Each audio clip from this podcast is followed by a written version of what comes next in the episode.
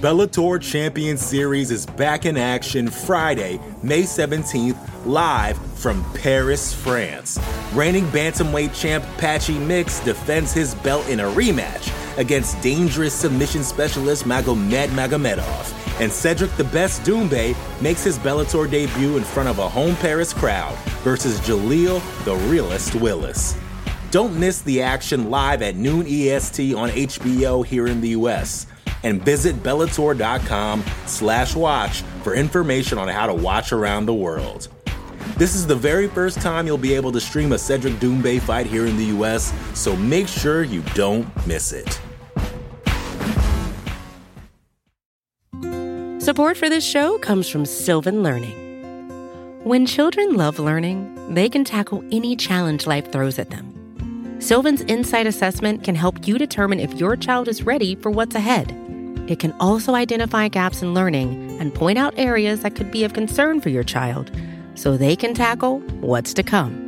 And right now, it's the best price of the year at $29. Go to sylvan29.com to learn more and get your child's assessment for only $29. That's S Y L V A N 29.com. listening to the Vox Media Podcast Network. MMA Fighting presents the top five submissions of 2020. At number five, Luis Felipe Diaz versus Valentin Antunes, Shooto Brazil 100. To become the new Shooto welterweight champion, Luis Felipe Diaz had to combine a couple of different submissions in order to put away Valentin Antunes back in August. With the fighters battling on the ground, Diaz manages to tie up Antunes while setting up a reverse triangle choke from the back. That submission is rare enough. Jorge Masvidal once got caught by that same move, courtesy of Toby Imada, when they met in Bellator. But the reverse triangle choke isn't enough to stop Antunes as he continues to attempt escape. Diaz never relents and hammers away with punches while further cementing his position on the ground. As Antunes tries to roll free, Diaz catches his leg and immediately leans back into a Suloev stretch, compounded by the fact that the reverse triangle is still locked in tight. It was a great submission win for Diaz, but the finish was even better considering he actually used two different moves combined into one to earn the victory.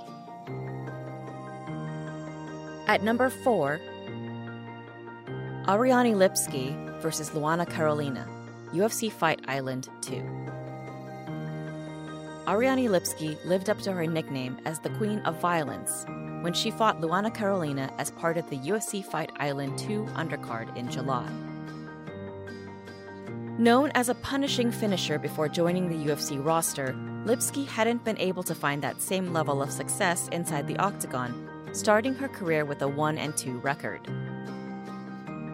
After picking up her first UFC win eight months prior, she came out aggressive against Carolina in a battle of two Brazilian prospects. As soon as the fight starts, Lipski is on the attack. She bullies Carolina against the cage and drops her with a nasty body shot. Once on the ground, Lipski and Carolina tangle up as both look for submissions. For a moment, it appears that Lipski's own leg might be compromised, but instead, she sees an opening to grab onto a knee bar while sitting down on Carolina's midsection.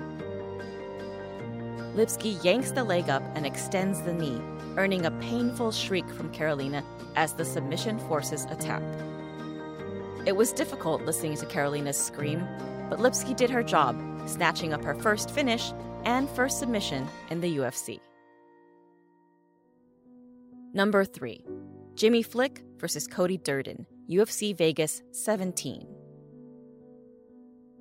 At UFC Vegas 17, Contender Series veteran Jimmy Flick made his octagon debut against former bantamweight Cody Durden. Following a bit of a rough start, with Durden winning exchanges on the feet, Flick turns to his Brazilian Jiu Jitsu black belt to turn the tables.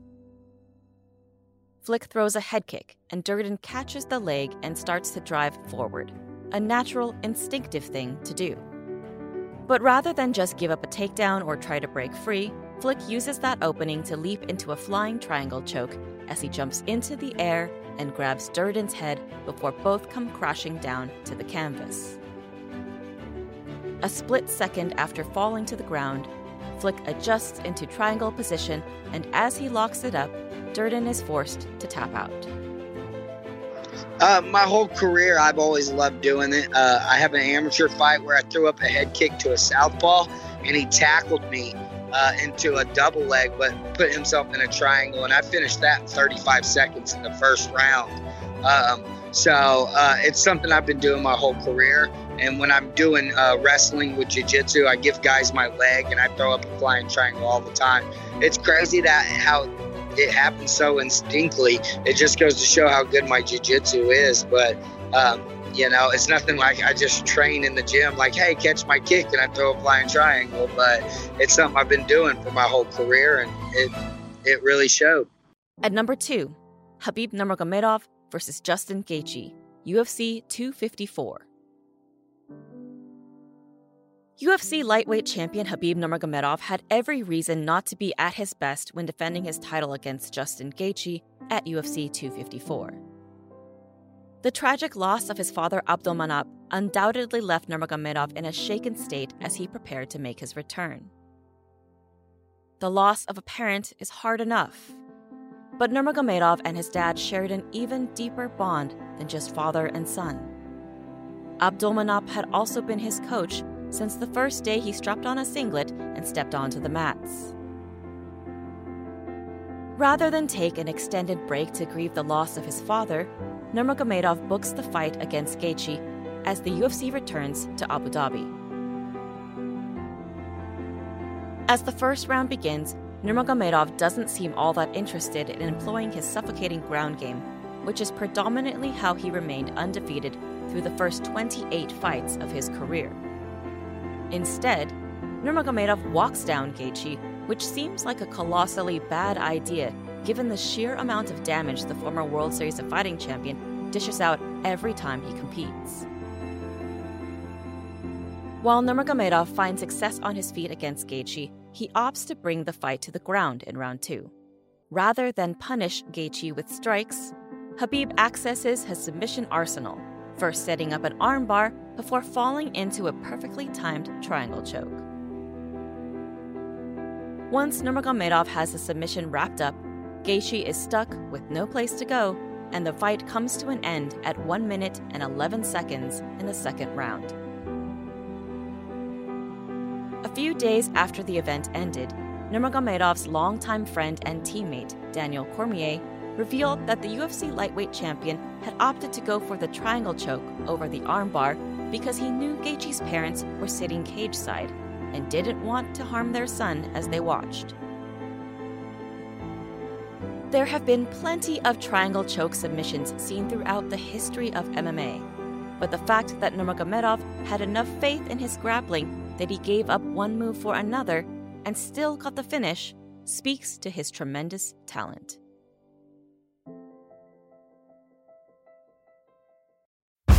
Bellator Champion Series is back in action Friday, May 17th, live from Paris, France. Reigning bantamweight champ Patchy Mix defends his belt in a rematch against dangerous submission specialist Magomed Magomedov. And Cedric the Best Doumbé makes his Bellator debut in front of a home Paris crowd versus Jaleel the Realist Willis. Don't miss the action live at noon EST on HBO here in the US and visit bellator.com slash watch for information on how to watch around the world. This is the very first time you'll be able to stream a Cedric Doumbé fight here in the US, so make sure you don't miss it.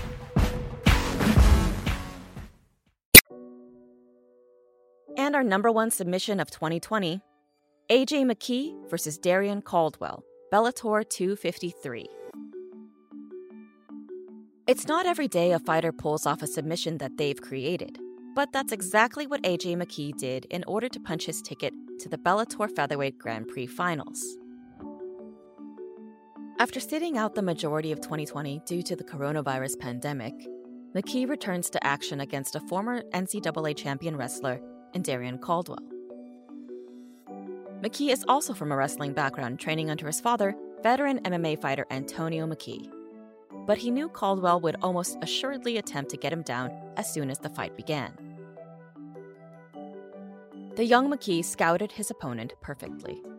The fighters barely start throwing punches in the opening round before Caldwell swoops inside, snagging a leg and working to bring McKee to the ground.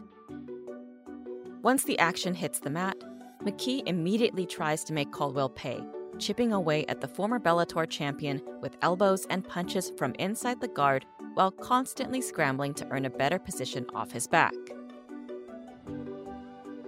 As Caldwell continues to maintain top control, McKee sees an opening for a submission and locks his legs around his opponent's waist, latching an underhook. It was the perfect setup for a move he'd actually created when he was first learning Brazilian Jiu Jitsu as a wrestler. It's a mix of a neck crank and a chin whip, and I used to do it a lot as a child, McKee revealed when speaking to MMA Fighting. I'd go from the chin whip and just keeping the underhook, and once I started doing jujitsu, I stopped on my back so I'd get stuck there a lot, especially with guys that were bigger. I'd get stuck on my back with an underhook. So I just started figuring out ways to kind of manipulate the body in a way that it's not supposed to bend. Even if you're a strong person, that's a move you can get caught in. If you don't know where you're at and you get put in a bad position, I'm going to take it. It creates openings. It's a lifelong childhood move, so once I saw the opening, I trapped the body triangle on the body. I knew I had it. He couldn't go anywhere.